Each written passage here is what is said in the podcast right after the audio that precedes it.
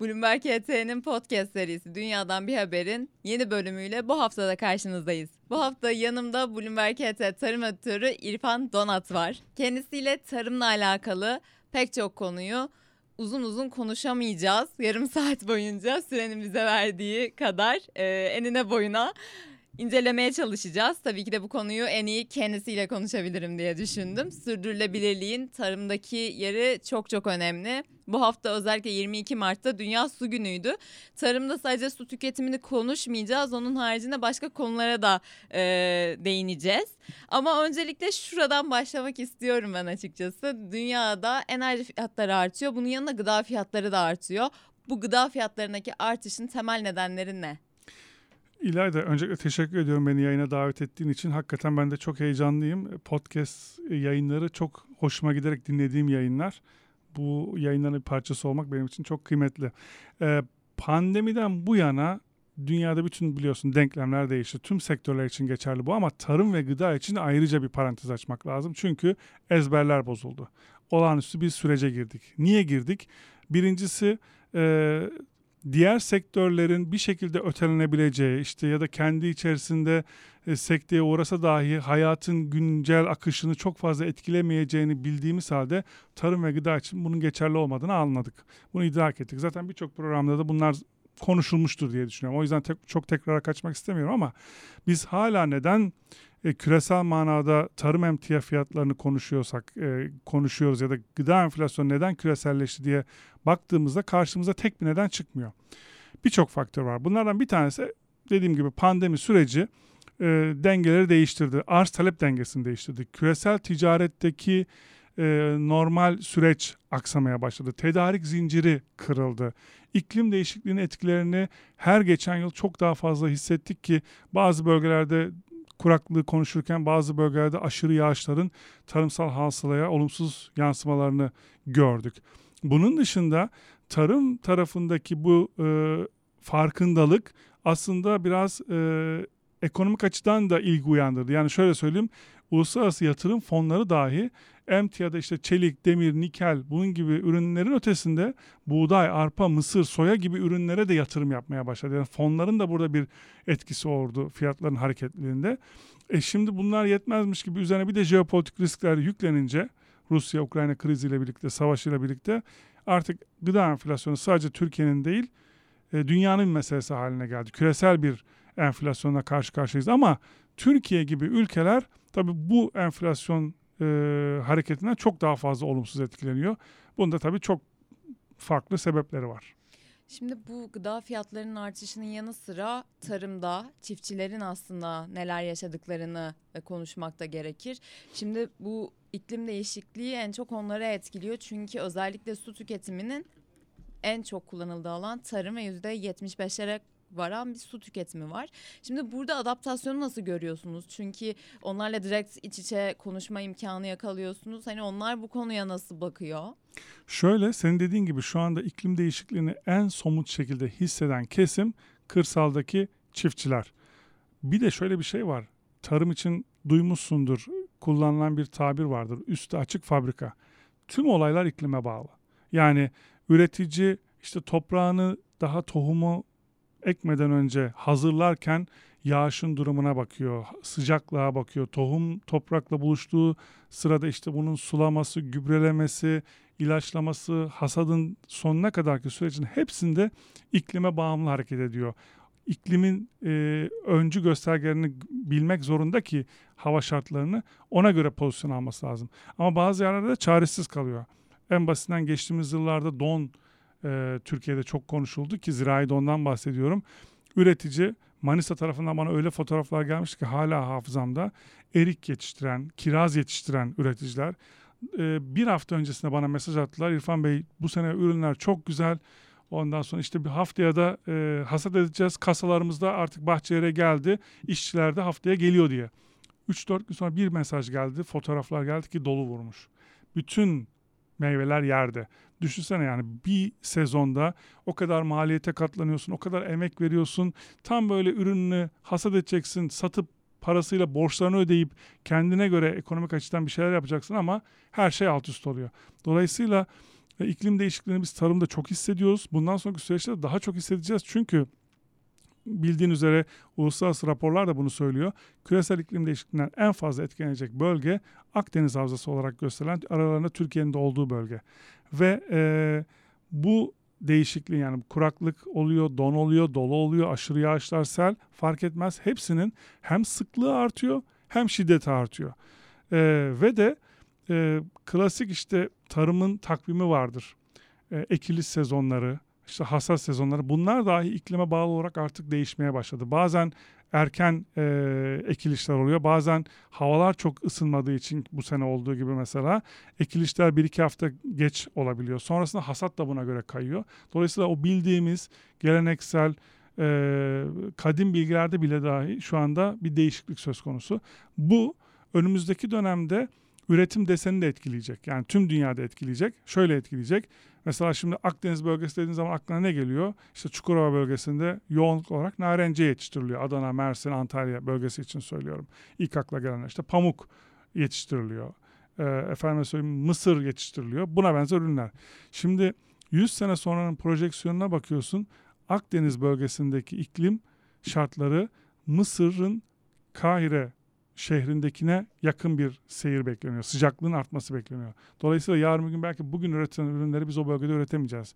Bugün yetişmez dediğimiz bölgelerde o ürünler belki yetişmeye başlayacak. Belki daha kuzeye kayacak. Ya da bugün İç Anadolu'da yetiştirilen ürünleri yarın bir gün daha kuzeye doğru e, yetiştirmeye başlayacağız. Dolayısıyla bizim e, orta ve uzun vadeli olarak küresel iklim değişikliğinin e, projeksiyonlarını göz önüne alarak yeni bir politikaya ihtiyacımız var. Şu anda kağıt üzerine baktığımız zaman iklim değişikliği ilgili eylem planları, efendim söyleyeyim işte projeksiyonlar var mı? Var kağıt üzerinde. Ama bunun e, sahadaki gerçeklerle uyuşması lazım. Bu bir. İkincisi de e, işin merkezinde çiftçi var. Çiftçiyi bu sürece dahil etmemiz lazım. Aksi takdirde sadece masa başında ya da kağıt üzerinde stratejiler, işte projeksiyonlar ya da eylem planları çok bir şey ifade etmiyor. Bu su tüketiminin en büyük sebeplerinden birisi de bölgesel e, planlamanın eksik olması sanırım değil mi? Çünkü örneğin Konya'da pamuk yetiştiriliyor kurak bir bölge olmasına rağmen. Bunun da etkisi yani genel olarak e, böyle bir planlamaya ihtiyaç duyuluyor mu? Şöyle yıllardır Türkiye'de ki bu dünyada da vardır aslında ama Türkiye'de gerçekleştiremiyoruz. Havza bazlı tarım politikası vardır. Olması gerekir. Bu konuşuluyor işte. Çünkü Şimdi Anadolu coğrafyası, Türkiye coğrafyasına baktığınız zaman aslında çok şanslı bir yerdeyiz. Dört iklim yani dört mevsim yaşanan ülke sayısına bakarsan dünyada hani biz Türkiye'de içinde olduğumuz için o zenginliğin farkında değiliz belki. Her yerin böyle olduğunu zannediyoruz ama öyle bir dünya yok.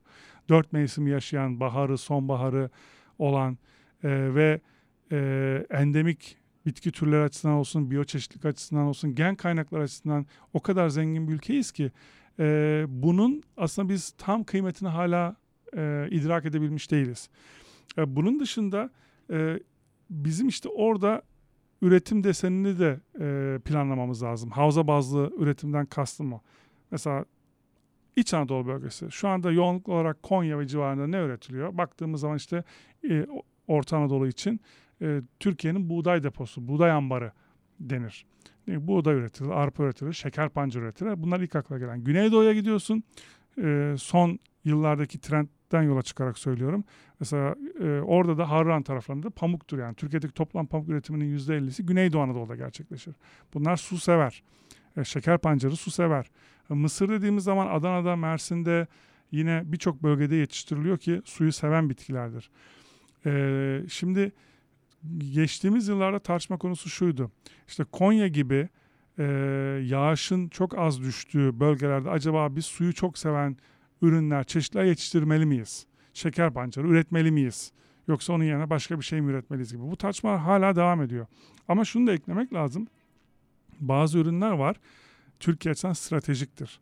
Yani çok tercih şansınız yok. Üretmek zorundasınız. Nedir bu? Buğday, arpa, işte e, pamuk ki tekstil başta olmak üzere kağıt sanayi olsun, efendim kimya olsun birçok alanda hayvancılık dahil kullanılan bir üründür. E, şeker pancarı şeker stratejik bir üründür. E, bol tükettiğimiz bir ürün. Maalesef diyorum yani sonuçta bu çok da tüketilmesi gereken bir ürün değil ama tüketiyoruz.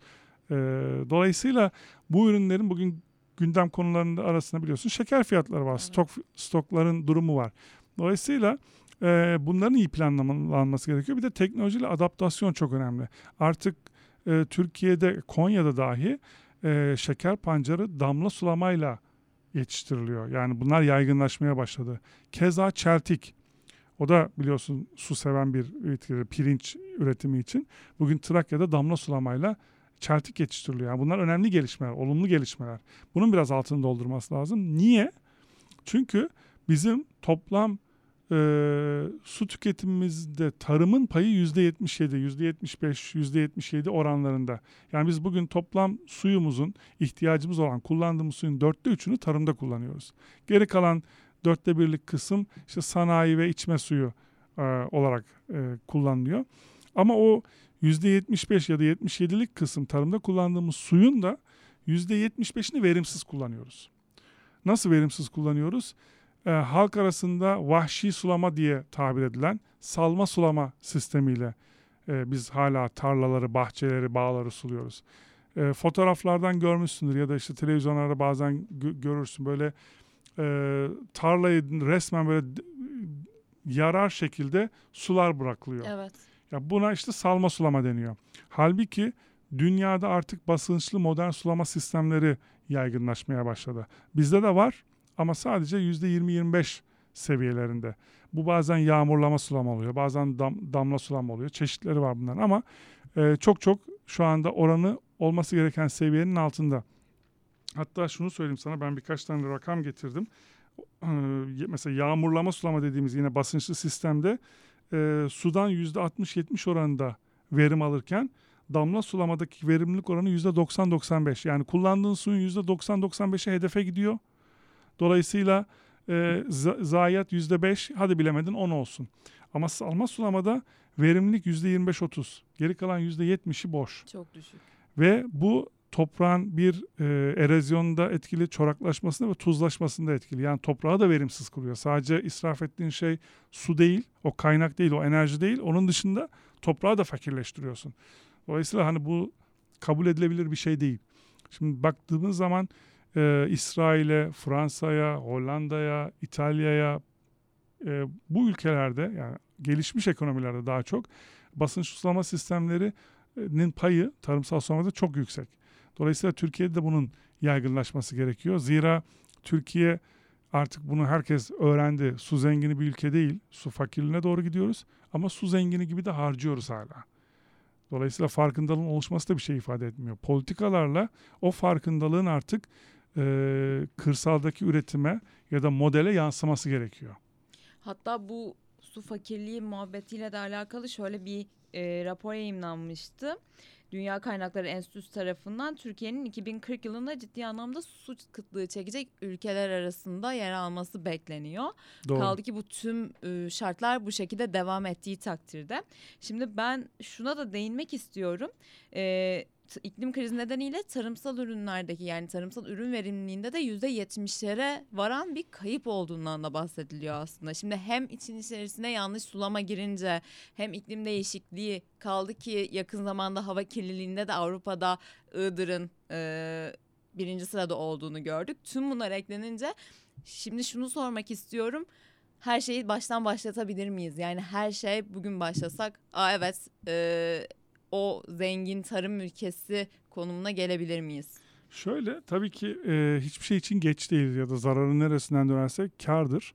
O, yüzden bir yerden başlamak lazım. Ama iklim değişikliği meselesi Türkiye'nin de meselesi değil. Bu sonuç itibariyle küresel bir mesele. Her ülkenin kendine göre e, ev ödevleri var, yapması gerekiyor ama Türkiye'nin de çok ciddi ödevleri var. Bir de hani şöyle bir lüksümüz ya da bir mantık olamaz. Hani başkaları yapmıyor o zaman biz de yapmayalım. Böyle bir şey yok. Yapmak zorundayız. Yani bizim sonuç itibariyle bu su kaynakları, toprak, işte e, enerji kaynakları ya da hava, temiz hava bunlar bize e, miras değil, emanet. Yani gelecek nesillere emanet etmemiz gereken bir şey. Biz bunu şu anda miras yedi gibi kullanıyoruz. Bu çok hakikaten üzücü bir şey. En azından yarın bir gün bizim çocuklarımız, torunlarımız için bize hiç iyi yad etmeyecekler. Onu söyleyebilirim. Kesinlikle. Şimdi o bir, yeniden ne yapabiliriz ya da sıfırdan başlayabiliriz gelmeden önce sen biraz önce rapordan bahsettin. Ben de sana o rapordan biraz daha e, detay vereyim. Türkiye'de kişi başına düşen yıllık su miktarı şu anda 1340 metreküp. Ee, ve 2040 yılında bu miktarın %17 azalarak 1116 metreküpe düşmesi öngörülüyor ki hani küresel iklim değişikliğinin hızı, işte uygulanan yanlış politikalar bunları da üst üste eklersek 1000 metreküp ve altına gerileme riski çok daha yüksek. Dolayısıyla 1000 metreküpten az olan ülkelerde zaten su fakiri ülkeler sınıfına giriyor. Yani biz şu anda sınırdayız. Ee, o yüzden biraz daha dikkat etmemiz gerekiyor. Geçen yıl e, birinci su şurası yapıldı. Hatta orada da 28 maddelik bir eylem planı açıklandı. Ondan önceki yıl tarım şurası yapıldı. Şimdi bu şuralarda çok önemli kararlar alınıyor baktığımız zaman. Ama dediğim gibi kağıt üzerinde alması bir şey ifade etmiyor. Bunu sahaya, pratikte bir şeylerle yansıması gerekiyor. Bizim o yüzden acilen e, proaktif bir politikaya ihtiyacımız var. E, su kaynaklarının yönetimi, toprak kalitesinin korunması hem nicelik hem nitelik bakımından. Şimdi tarım arazileri yok oluyor, işte imara açılıyor ya da sanayiye, madene, şuna buna gidiyor diye konuşuyoruz. Doğru. Orada bir kaybımız var. Bir de var olan topraklarımız organik madde açısından da çok zayıf topraklar. Yani en aşağı %3 olması gereken organik madde oranı topraklarda Türkiye'nin büyük çoğunluğunda %1'in altında. Dolayısıyla siz oraya ne ekerseniz ekin, ne kadar gübre verirseniz verin, ne kadar sularsanız sulayın, toprağın içindeki o canlı organizma olmadıktan sonra oradan verim alabilmen mümkün değil. Aslında birazcık daha hafızada canlansın diye şunu sormak istiyorum. Bir toprağın yenilenme süreci vesaire öyle yüzlerce bir şey mümkün yıl, mü? Yüzlerce yıl. Yani mesela toprağın o üstündeki 5 e, santimlik tabaka ki en kıymetli tabakadır. İşte biz bazen onu erozyonla işte bazen farklı şekillerde kaybettiğimizden bahsediyoruz. E, bu sorun büyük bir sorun. E, ve Tema Vakfı buna çok dikkat çekiyor biliyorsun. Ve o toprağın tekrar yerine konması yüzlerce yıl alıyor. Yani dolayısıyla bizim onu kaybetme şansımız yok, koruma şansımız var. O yüzden de bizim sadece tarımsal üretimde e, verimliliği arttırmamız tabii ki önemli ama onun yanında doğa dostu, e, ekolojik sistem içerisinde bütüncül yaklaşabileceğimiz yapıcı, onarıcı tarıma ihtiyacımız var. Bunları yaptığımız zaman toprak su dengesini, toprak su hava dengesini e, koruyabiliriz. O zaman sürdürülebilirlikten bahsedebiliriz. Aksi takdirde hakikaten bu, bugün verimdeki kaybı konuşuruz. Yarın azalan tarım arazilerinden dolayı arzdaki sıkıntılardan bahsederiz. Sonrasında da bu işin sonu e, sosyal sıkıntılara kadar gider. Yani ekonomik sıkıntı olarak başlar, sosyal sıkıntılara kadar gider. İşte savaşın içindeyiz. Yani Rusya-Ukrayna savaşını tüm dünya canlı olarak izliyoruz. Ve bugün e, FAO dahi açıklama yapıyor. Tüm ülkelerden geliyor. E, Afrika başta olmak üzere Orta Doğu'nun belirli kısımlarında insanlar açlık ve kıtlık tehlikesiyle karşı karşıya kalabilir diye eğer savaş uzarsa. Dolayısıyla hani e, süreç hakikaten çok kritik bir süreç. İklim değişikliği baskısı, jeopolitik riskler, e, küresel ticaretteki dengesizlikler, gıda milliyetçiliğinin artması, her ülke kendine göre e, bazı ürünlerde biliyorsun ihracatı kısıtlıyor, kota getiriyor, yasak getiriyor. Hani bunları üst üste topladığımızda bizim içeride hem üretimi artıracak bir politikaya ihtiyacımız var, yerli üretim, kendi kendine yeterlik. Hem de bunu verimli şekilde yapmamız gerekiyor. Yani elinde elinde sahip olduğun toprağa, suya hani e, yönetmen gerekiyor.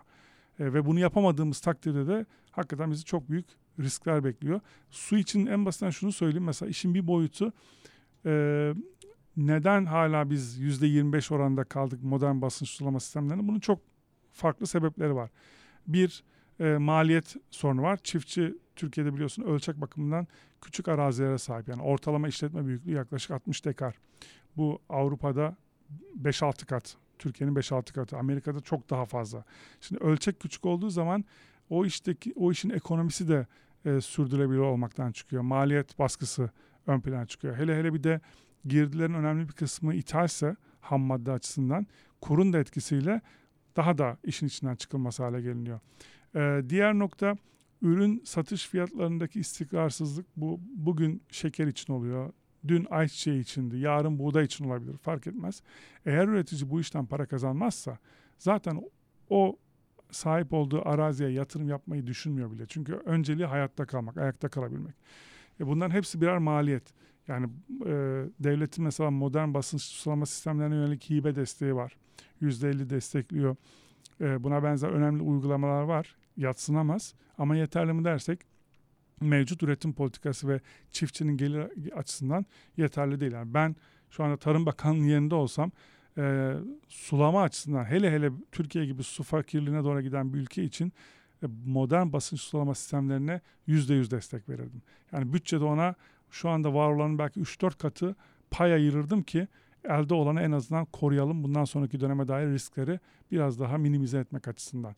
Bunun dışında çiftçi eğitimi de çok önemli. Şimdi yaşadığım için ve gördüğüm için biliyorum. Şöyle bir ilginç nokta var.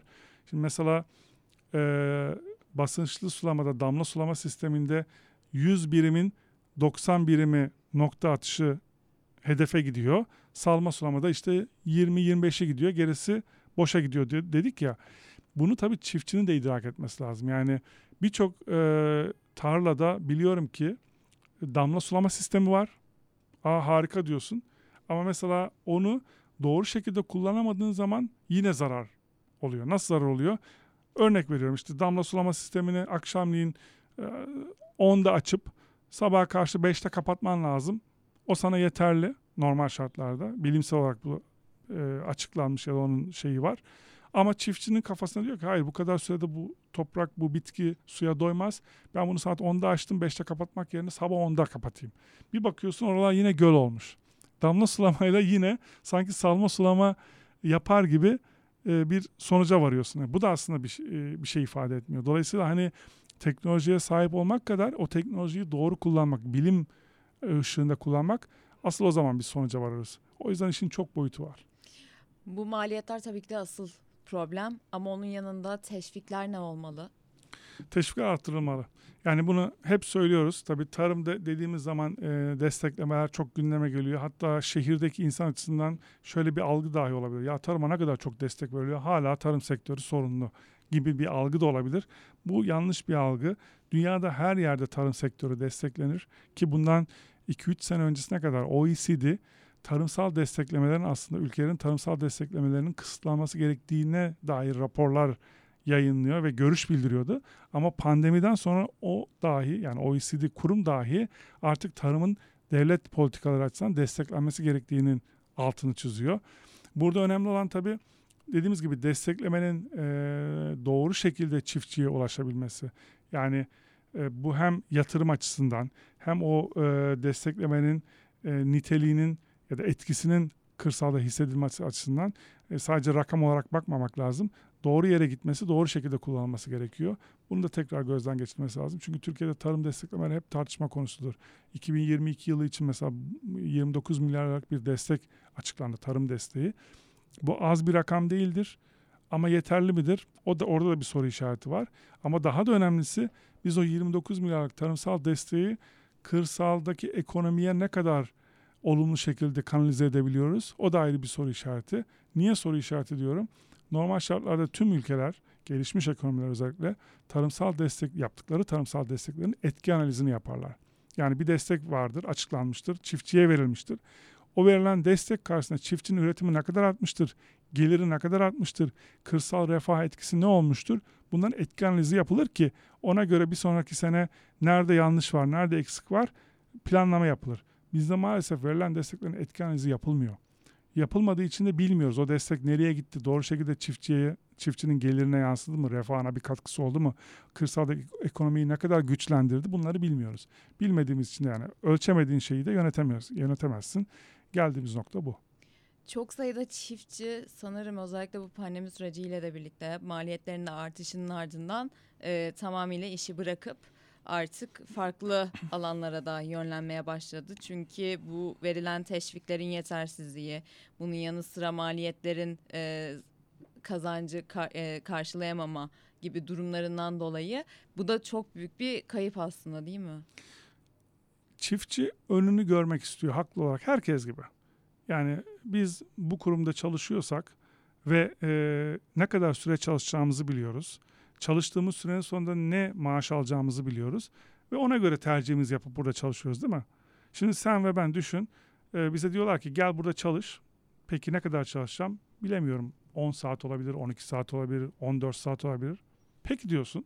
Onu da kabul ettiğini varsayalım. Peki ay sonunda ne maaş alacağım diye soruyorsun. Bilmiyoruz. Belki hiç almayabilirsin.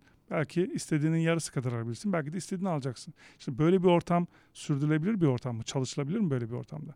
Aynısını e, kırsalda düşünebilirsin. Çiftçi maliyetlerini yönetemiyor. Her geçen gün artıyor. Gübre fiyatı son bir yılda 3-4 kat arttı. Mazot her gün zam geliyor ki mazot çiftçi için traktörünün ya da diğer araçların olmazsa olmaz bir enerji kaynağıdır. Geçen yıla göre 3 kat artmış durumda.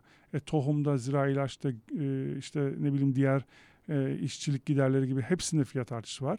Bunların hiçbirini çiftçi kontrol edemiyor. Yani kabul etmek zorunda. E, ama bunlara katlanıp da üretim yapsa dahi yaptığı üretimin karşılığında ürününü kaça satacağını da bilmiyor ya da belirleyemiyor. Şimdi ne üretimin maliyetini belirleyebiliyorsun ne de ürettiğinin satış fiyatını belirleyebiliyorsun. İkisinin arasında sıkışıp kalıyorsun. Bu işi kim yapmak ister? Dolayısıyla kopuşlar var mı? Var. Üretim motivasyonu düşüyor mu? Düşüyor. Kırsaldan kente göç hala devam ediyor. Ama e, farklı şekilde devam ediyor. Mesela gelişmiş ülkelerde de e, kırsal nüfusunda bir kan kaybı söz konusu. Çünkü mesela kırsalda yaşayan insan tarımı bırakıyor, hizmet sektörüne geçiyor ya da sanayiye geçiyor. Bir e, istihdam yoluyla o işi bırakıyor. Bizde kırsaldaki insan şehre geliyor, iş bularak gelmiyor, iş aramak için geliyor. Yani bir anda üreticiyken tüketici konumuna düşüyor. Bu da otomatik olarak ekonomik, ekonominin sırtında bir yük, işsizlik olarak bir yük karşımıza çıkıyor. Tarımsal tarafta da bir e, üretici tarafındaki bir daralma olarak karşımıza çıkıyor. Yani hem o üretici e, tarım piyasasından çekiliyor hem de oranın o üreticinin işlediği alan da atıl duruma düşüyor. Bugün Türkiye'de çünkü hala e, işlenmeyen çok büyük oranlarda tarım arazileri var. Nadasa bırakılanlar var bir de atıl olanlar var. Yani ne işliyor ne kiraya veriyor. Kalsın diyor. Yarın bir gün belki diyor bir imar gelir bir şey olur değerlenir satarım. Yani bakış açısı bu. Dolayısıyla bunlar en büyük riskler. Yeni nesil bu işe sıcak bakmıyor. Daha da önemlisi. Ben e, mevsimde tarım programını yaparken Anadolu'nun yani gezmediğim yeri kalmadı. Her ilçeye, köye uğruyorduk. Herkesle konuşuyoruz. Hasat dönemlerinde, ekiliş dönemlerinde. Orada iki tane şey dikkatimi çekiyordu. Birincisi zaten bu işi yapan e, babalar çocuklarının bu işi yapmasını istemiyor. Çünkü benim çektiğim rezilliği çocuğum çekmesin. Okusun bir an önce şehirde kendine bir iş bulsun diye bakıyor. Ya da velev ki baba yapmasını istiyor ama çocuk istemiyor. Çocuk da diyor ki ben babamın ne zorluklar yaşadığını gördüm. Ben de aynı şeyi yapmak istemiyorum. Dolayısıyla maaşlı bir işim olsun, masa başı bir işim olsun. Ee, ben öyle bir yol seçiyorum kendime diyor. Dolayısıyla yeni bir jenerasyon çok sınırlı sayıda geliyor. Yani köyde nüfus e, ortalaması, kırsaldaki yaş ortalaması e, 56-57'lere geldi. Yani köye gittiğimiz zaman genç nüfus yok. Hatta geçen bir röportajda okumuştum. Çok güzel bir tespit hoşuma gitti. E, maalesef bu gerçek de yani bu. E, cenaze kaldıracak gençler yok köylerde deniliyor. Yani bu kadar acı. Köy kahvesine gittiğimiz zaman zaten hep yaşlarla denk geliyorduk. Gençler nerede dediğimiz zaman ilçede ya bir fabrikada çalışıyor ya da ne bileyim işte bir yerde işçi olarak e, çalışıyor. Belediyede şurada burada. Tarımdan çoğu kopuyor tarımın hayatımızdaki önemini daha iyi e, böyle bir kavramak için aslında biz yayın öncesinde de konuştuğumuzda demişsiniz ki tarım sadece yediğimiz gıdada da değil giydiğimiz kıyafetten ayakkabıya kadar her alanda var. Doğru. O kısmı aslında yani biz çok boyutlu etkisini göreceğiz bu tarımı eğer iyi yönetemezsek politikaları değil mi?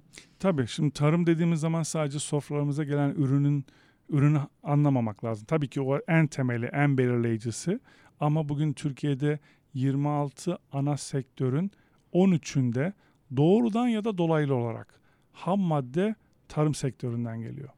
Neyi kastediyorum? Üzerimizdeki kıyafetlerin işte pamuğu, tekstil sektörü, tekstil sektörü pamuğu tarım sektöründen tedarik ediyor. E, giydiğimiz ayakkabının deri yani ayakkabı ya da deri sektörü diyebilirsiniz. Kimya sektörü keza öyle. Efendime söyleyeyim e, otomotiv sektörü kauçuk dahil olmak üzere. Ya bunların çoğaltabiliriz. Dünya kadar şey var. E, bugün kullandığımız e, kozmetik ürünlerden e, tutun da e, tıbbi aromatik bitkiler işte ilaçlara kadar e, birçok sektörde biz bugün tarım ham maddesini kullanıyoruz. Dolayısıyla birbirine geçmiş e, birçok sektöre can veren e, stratejik bir alan. Dolayısıyla hani buna sadece tarım ya da gıda diye bakmak eksik olur, yanlış olur birçok yani ormancılık, e, kağıt sektörü. İşte konuşuyorduk işte e, biraz önce. E, yine e, pamuğun etkisi. Birçok alanda biz bunu görüyoruz, yaşıyoruz. Ben çok teşekkür ederim. Umarım Evet. umarım herkes beğenir. Yani biraz daldan dala atladık ama tarım öyle bir e, sektör. Evet. Birçok boyutu var. Bu böyle bir giriş olmuş olsun. Hani Aslında konuşmuştuk ya hayvancılık konusu falan oralara daha gelmedik yani. konuşamadık Tabii, bile. tabii. Başka bir o zaman podcast e, bölümümüzde diyelim. Bu haftada Dünyadan Bir Haber podcast'in sonuna geldik. Gelecek hafta görüşünceye dek hoşçakalın.